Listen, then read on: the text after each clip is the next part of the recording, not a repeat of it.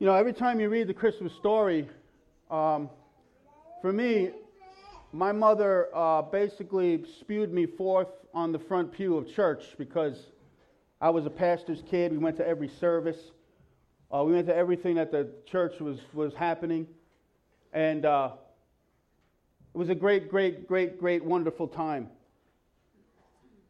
But we take the Christmas story as just rote because we know it so well. Isn't it true? But if you read it with the intent that the Holy and ask the Holy Spirit to speak to you, give something fresh and something new, He'll do that every time because it's a, it's a word just for your heart, for your life, for everything that you're going through. And in reading it, this little baby was a scary, scary baby. This baby that was born brought a lot of terror, a lot of fear into the world. Do you know that the shepherds were calmly watching their flocks, right? Probably, you know, having a wonderful time, just shooting the breeze, and all of a sudden an angel came. The Bible says that they were terrified. Now, how about if an angel showed up in your bedroom, right? And said, Hello, I am the angel of the Lord. Oh, yeah we'd be a little bit afraid. The angel appeared to Mary. She was afraid. The angel appeared to Joseph. He was afraid. The angel appeared to Zechariah, John the Baptist's uh, father, who was a priest offering incense in the very temple of God. And the angel showed up, and he, even he was terrified. Right? This little baby Jesus knows how to, how to terrify. He knows how to scare us. Jesus came into this world being vulnerable to show us that he can conquer every fear, every sorrow, every, every pain of adversity and sorrow that this world has created.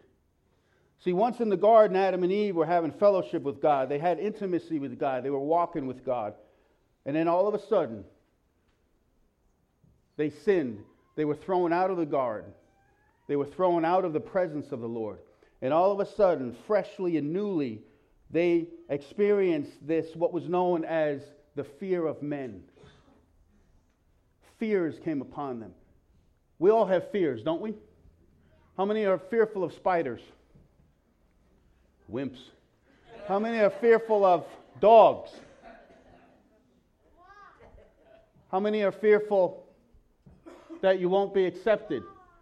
that you won't be received as who you are? How many fear that they won't be loved, that they won't be accepted, that they won't have a sense of belonging? There's fear that has gripped the world because of being separated from a God that loves, provides for, and protects. And Jesus said, I'm going to fix that. And I'm coming in the dark of night as a terrible, scary, snuggly baby. and I'm going to bring back those that are bound in fear and sorrow and pain and adversity. Fear is a, is a terrible, terrible thing, and it grips us. But just as people choose where to place their faith, people choose where to place their fear. And the God of the Bible that was born a baby, that lived a sinless life, that brought healing to the world, that died on the cross, buried for three days, raised again, seated at the right hand of God, and soon will strike the clouds and come again. He says, Fear not, for I am with you. See, we're all bound up with fears. I have a fear for my children. I want to protect them. I want to give them everything that I can. I've got to give that over to God.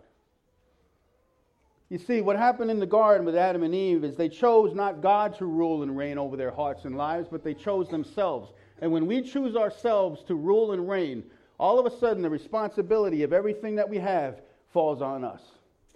How many of you dads wake up in the morning and you say, Oh my God, I got to provide for my family. I got to get out there. I got to do this. I got to do that. Moms, how many just have this, this fear of just providing for your children?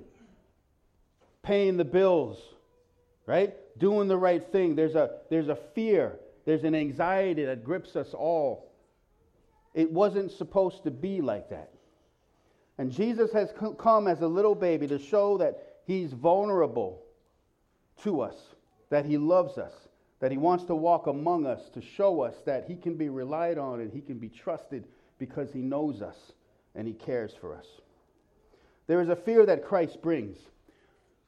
A fear that whenever heaven is opened in the Old Testament, people scattered and people died.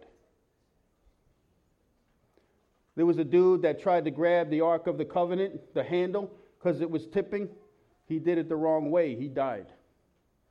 There were people that came into the presence of God unworthily and they died. People tried to lie to the Holy Spirit in the New Testament. They sold a certain amount of land and they, they said they were going to give everything to the church. And they only gave a portion. And they both died. And the Bible says great fear gripped the church. See, we serve a terrifying, scary God. John Edwards wrote this, this hymn Sinners in the hands of an angry God. So we kind of lose sight of how big and how great and how awesome God is. There's a life that we live as Christians today totally in the fear of the Lord. Now, my papa, I feared him. He was bigger, he was better, and he had a huge waist and a huge belt. And when that belt came off, it was like Indiana Jones, baby. That thing whipped. I had great fear. That fear gave me boundaries. And you know what? I knew that he would take care of me and that he loved me and that he provided for me.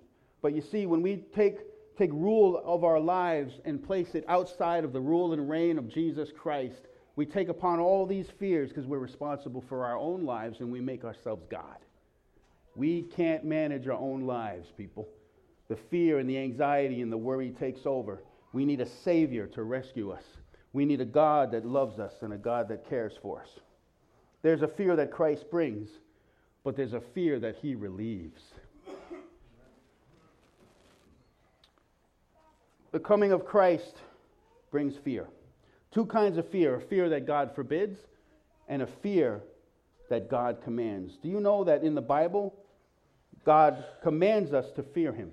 In the New Testament, 1 Peter, it says that we should fear God. Revelations chapter 14, it says that we should fear God. It's a command. A fear to gain and a fear to lose that Christ gives, and a fear that Christ removes.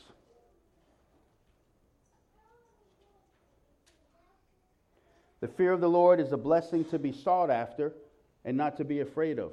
How many of you grew up in church where uh, the message was hellfire and brimstone? And all you wanted to do was run out and run out quick, right? See, when we understand the, the, the fear of God, it makes us run to God his awesomeness and his power and his greatness. We run to God. We don't run away from God because he loves us. The Bible says that the fear of God is the beginning of wisdom. How many desire wisdom today? Wisdom is this awesome thing. It's, it's the application of knowledge. We all have knowledge, don't we? We know what to do, when to do it, but we don't often do it when we know what, when to do it. We need wisdom the application of wisdom in the knowledge that we have and apply it to our lives. The Bible says that Jesus is our wisdom. He not only gives wisdom, but He is our wisdom when we have a relationship with Him.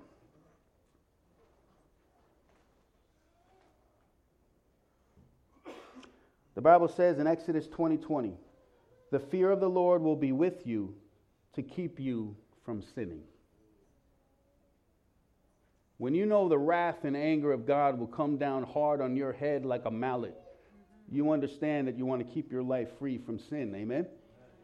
Keep your life on the straight and narrow. Because this fear is of, uh, of protection and of love and of grace. Do you know that the fear of God is a distinguishing mark of those that are filled with the Holy Spirit? Let's flip over to, to Isaiah chapter 11 and read this portion of Scripture. Isaiah chapter 11,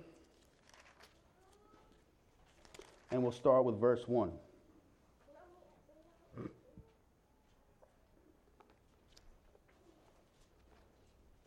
Out of the stump of David's family will grow a shoot. Yes, a new branch bearing fruit from the old root, and the Spirit of the Lord will rest on him the Spirit of wisdom and understanding, the Spirit of counsel and of might, the Spirit of knowledge, and the Spirit of the fear of the Lord. He will delight in obeying the Lord.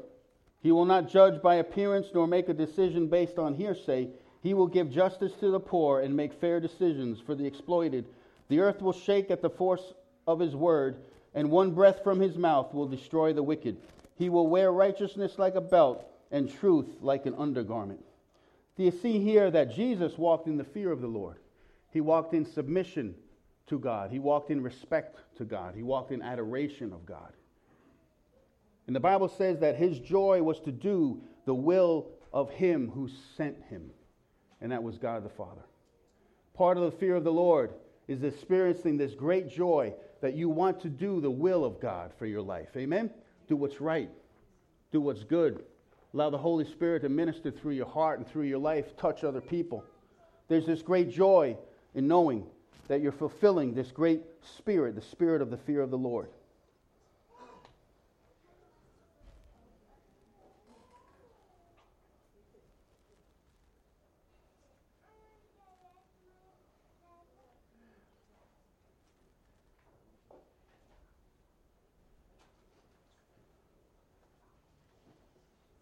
fear is debilitating, isn't it? And I want you to leave this place knowing that you can have your fears of this world relieved and walk in the fear of the Lord. My wife made a beautiful dish the other night, and I said, Wow, how in the world did you make this? Spicy and nice and taste. You know, it hit all the areas of the tongue as I put it into my mouth, and it was beautiful and uh, it satisfied my, my hunger and my taste buds. And I asked her, How'd you make this? You just throw it together? No, there's a recipe. you know, it's a recipe that I, that I put together and I follow. And uh, I was like, wow, this is really, really good. See, there's a recipe to follow to walk in the fear of God. Number one, God is great. You are not.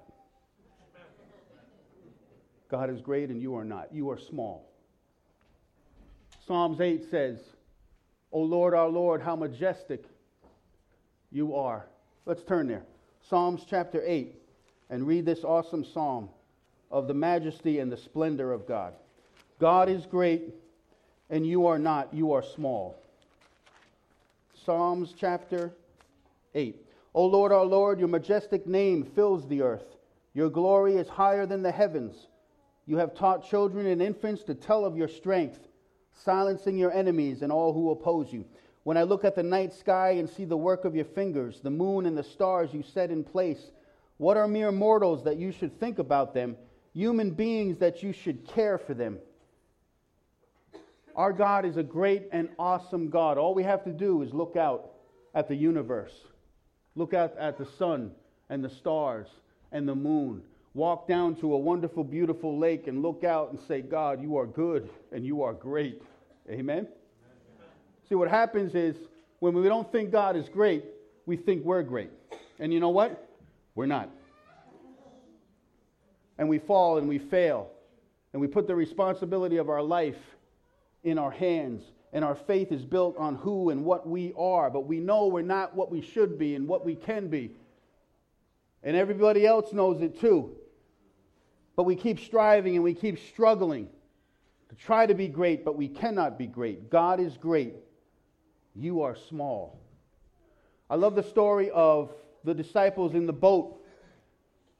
When Jesus was sleeping down on the bottom of the boat and the storm and the winds were going nuts, and the disciples were like, We are going to die. Wake up Jesus. And they went down and they woke him up. And Jesus came up and he said, Peace, be still. The winds and the waves calmed. And the disciples laid low and prostrate. And they said to each other, And the Bible says that they were terrified. And they said, What manner of man is this? You ever have that experience when God deals in your life? What manner of God we serve, that He is great and He is awesome and He is wonderful. See, when we don't think God is great, we don't think that He cares for us. And we put all our, all our, all our struggles, we look at our struggles, and we see everything that we're going through, and they become mountains in our hearts and in our lives, and God is left out. And we're struggling to climb this mountain. And God just says, Come on, I'm here. Trust me. Put your trust and faith in me, for I am great, right? Stop thinking so much of yourself, right? Your self importance is not what matters. It's the fact that God is great. Put your, put your faith and trust in Him. That's one ingredient of the, of the fear of the Lord. The second ingredient is that God is holy, and I am so, so far from being holy. Another story of the disciples Peter was out fishing all night. Jesus came down and started preaching in the boat. And after he preached, he said, Listen, Pete, I want you to take your boat, go out and throw your nets out. And Pete's like, God, I just spent all night, all night fishing. I know what I'm doing. This is my business. Okay? But you know what? I will. Grudgingly, he goes out. The fish is so, uh, the catch is so awesome that other boats had to go out. Two boats filled up. And they get to shore. And Jesus walks over to Peter. And Peter, what does Peter say? God, just get away from me. Because I'm a sinful man. See, when we, when we learn to put our trust in ourselves, we never reap the benefit of God's provision and his blessing. What if, what if Peter said, Forget about it, God. I know what I'm doing. I trust my own instincts. I've been doing this for a living. It's my business. I'm out of here. God is holy. And he calls you into this provision by trusting him and allowing the Holy Spirit to minister to your life and to change you. God is holy. We are not. But you know what? The Bible says that he who knew no sin became sin for us so that we might be the righteousness of God. Amen. When God looks at you, if you're in Christ, he sees the righteousness of God. And he extends his hand and he calls you into his presence. Jesus died. The, the veil in the temple separating the Holy of Holies was split in two, signifying our, our presence is welcomed by the King of Kings and the Lord of Lords. God is great. You are not. Ponder his greatness in every aspect of your life. What is God going to do for you? How is God going to provide for you? How is God going to protect for you? God is holy. I'm so far from ho- holiness, but the power of the Holy Spirit forms me and shapes me and makes me what I'm supposed to be as I live out my life in the fear of the Lord. The last thing is this that God is love and I am safe. I'm safe. I'm safe in his care today. This is what Jesus was trying to tell us as he came, made himself vulnerable as a little baby. He said, I want you to feel safe because I love you. And I have a plan and a purpose for your life. Jesus died on the cross. The Bible says, Behold, what manner of love the Father has poured out on us that we might be called sons and daughters of God. Amen? God is love and you are safe. If you don't feel safe today, you're not trusting God, you're trusting yourself. You'll never feel safe, you'll never feel loved until you give your heart to Christ, the lover of your soul. And let that, let that scary, terrifying God rule and reign over your life and grab you and hold you and say, you know what? I'm scarier than anything that this world can bring. You know, we look at the presidential candidates and we say, they're scary. We look at government and we say, that's scary. We look at North Korea and we say, that's scary. We look at everything around us and we say, that's scary. And we think we bring God in to offset that. No, that's not what we do. God is far greater, far more in control than we can ever imagine or think. He exalts leaders and he tears leaders down. He provides for nations and kings. He knows exactly what's going on, and we can trust him because he's a good and great God. You might fear death. Don't fear death. You might fear the pain of death. Don't fear, feel the pain of death. Jesus Christ has overcome death and promised, I am the resurrection and the life. He that believeth in me, though he were dead, yet shall he live. Amen? Yet shall he live. Bring it on, world. My God is greater. I'm not great. I'm a jerk. But I love Jesus and he's great. Amen? We serve a great, big, wonderful God. A great, big, wonderful God. A God that knows all about us and loves every part of us. We serve a great, big, wonderful God. Put your trust and care in this great, holy, loving God that came down as a little baby to show you he wants to be vulnerable to your love. And he wants to hold you and protect you today. He cares for you. I love the story of the Chronicles of Narnia. Remember when Mr. Beaver said to Aslan, said of Aslan, safe? Who said anything about safe? Of course he ain't safe, but he's good. Amen? Amen? We serve a good, good, good God, and he's not safe. He's terrible. The wrath of God is being revealed against all ungodliness and unrighteousness of men who suppress the truth. Listen, don't do that. Don't suppress the truth. Turn your fears over. Take on this new fear, the fear of the Lord. Walk in the bounty of his provision. The beginning, the fear of the Lord is the beginning of wisdom. The fear of the Lord, the Bible says, is a fountain of life. The fear of the Lord keeps you from evil. And the fear of the Lord is a distinguishing mark of the Holy Spirit that you're resting in the God that loves you and cares for you and provides for you. I hope today, through my words, that you leave this place taking your fears out of your control and putting them in the hand of a terrifying God. That you take your fears, turn them into faith, and place them in this wonderful God that we serve, the God of the universe, yet the God that redeems us through his blood and the work and person of Jesus Christ on the cross. Think about this little baby, this scary, terrifying little baby. These, this baby will kill you, like all babies do. They're so precious and cute. And this baby will change you as you put your focus and trust in Him. He's the Lamb of God. He's coming as the Lion of Judah. He's the Savior of the world. He's coming as the King of Kings, tattooed on his thigh, faithful and true, with a sword coming out of his mouth and eyes ablaze. He's ready to come and get you because he loves you and he's terrifying and I love it. He's a terrifying God. I want you to leave today terrified in the awesome love of God. Amen? Amen? Amen. Let's bow for a word of prayer.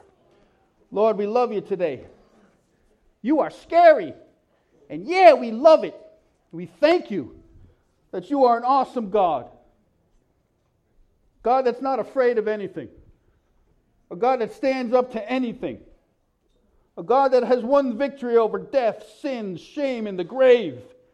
Why do we stand here and sit here in our fears when the spirit of the fear of the Lord can come over us? And we'll walk in your greatness, we'll walk in your holiness, and we'll walk in your love, protected, provided, and loved this morning as sons and daughters of God. Thank you, Jesus, for coming. Thank you, Jesus, for coming like those disciples in the boat, we say to you, God, what manner of God is this? That we can trust you in our storms and in the wind of life. Give us faith where our fears are. Relieve us and bring to us the fear of the Lord. And let us walk by his grace, we pray. And Merry Christmas to one and all. In Jesus' name. Amen. Amen. Go get your presents. Amen. Amen. And share grace and share the love of Jesus. We love you. Have a great day and a great Christmas. Come back tonight, 6 o'clock, Christmas Eve service. It's going to be awesome. Braden, I'm glad you came. Tomorrow is Christmas. Yes.